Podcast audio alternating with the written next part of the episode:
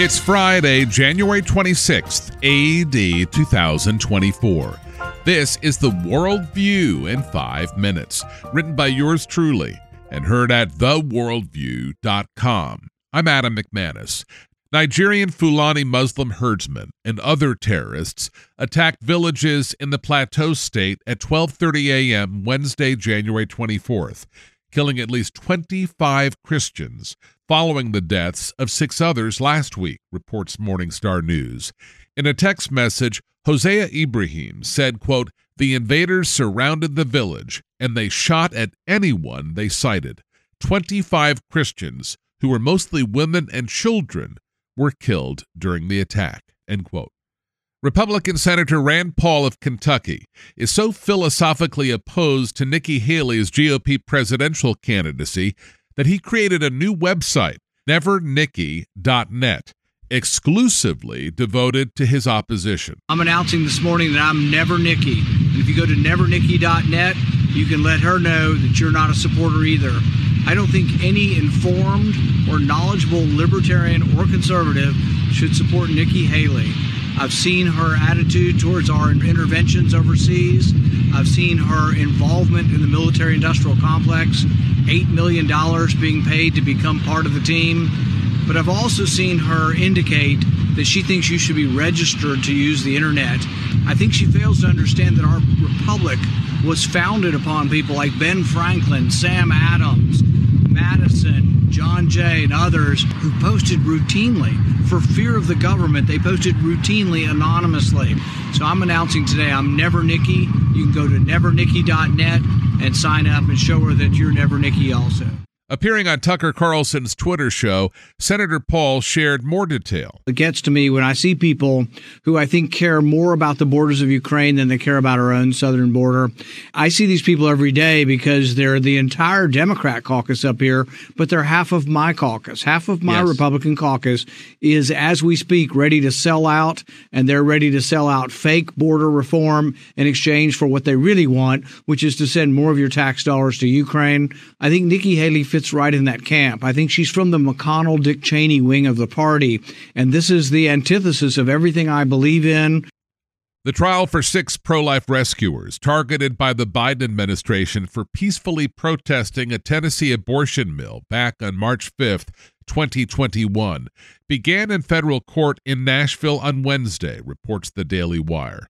The pro life activists are accused of violating the Freedom of Access to Clinic Entrances Act for a protest that took place in a hallway outside of a Mount Juliet, Tennessee abortion provider.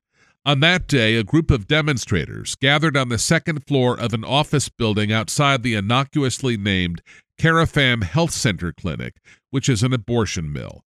The pro lifers prayed, sang hymns, and urged women showing up to the clinic to not get abortions.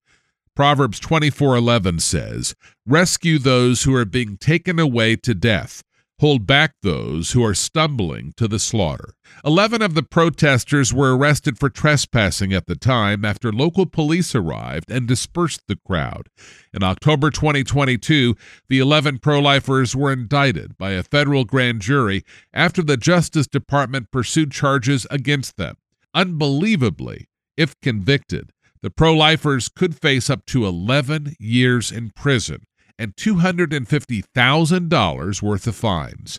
As the trial began, roughly 40 people sat in the gallery, including family of those on trial and multiple people who brought Bibles along. During the opening statement, the federal government accused the pro lifers of plotting to, quote, block doors to a health care clinic, end quote, and saying that the demonstrators planned on being arrested. Each of the lawyers for the pro life defendants then had an opportunity to give an opening statement. Jody Bell, Chet Gallagher's attorney, said that the pro lifers were peaceful and were only trying to convince pregnant women not to abort their unborn children. The other lawyers said that their clients never injured, threatened, or assaulted anyone during the protest. Steve Crampton with the Thomas More Society said that his client, Paul Vaughn, was an innocent man and the protest was a quote nonviolent, peaceful exercise end quote. After the opening statements, the government called on Mount Juliet police officer Lance Schneider to testify. During his testimony, Schneider, who has been a police officer for 24 years, said that police were called to the scene because business was being disrupted. He said that the protesters were, quote, not being violent, end quote, and were offering no physical resistance. Officer Schneider, who said he arrested four juveniles that day, noted that the Mount Juliet police did not make any arrests for assault or fear of assault. After court adjourned, several of the pro lifers on trial and their supporters gathered outside to sing the Christian hymn, All Hail the Power of Jesus' Name. Overseeing the case is Judge Aleta Trauger, appointed to the court in 1998 by then Democrat President Bill Clinton. And finally, a Vermont high school snowboarding coach named David Bloch was fired for stating that males are biologically different than females. He's filing an appeal in federal court after the school district denied his request for reinstatement, reports faithwire.com. Bloch explained. During downtime at a competition that involved a team with a male athlete who identifies as a female, two of my players and I were sitting together at a table. The conversation turned to whether male athletes should compete against female athletes based on asserted gender identity. One student at the table, a male, said that he thought athletes should compete against males or females according to their sex rather than asserted gender identity. The other student, a female, responded by calling him transphobic. I then joined the conversation. I said that even though I recognize that people may express themselves in particular ways, what matters most when it comes to sports is the very real differences between the sexes.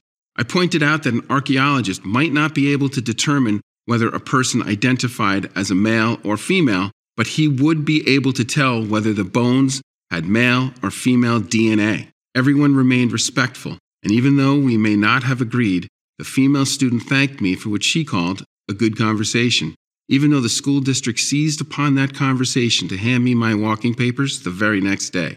Genesis 1:27 says, "So God created mankind in his own image; in the image of God he created them." Male and female, he created them. And that's the worldview on this Friday, January 26th, in the year of our Lord 2024. Subscribe by iTunes or email to our unique Christian newscast at theworldview.com. I'm Adam McManus. Seize the day for Jesus Christ.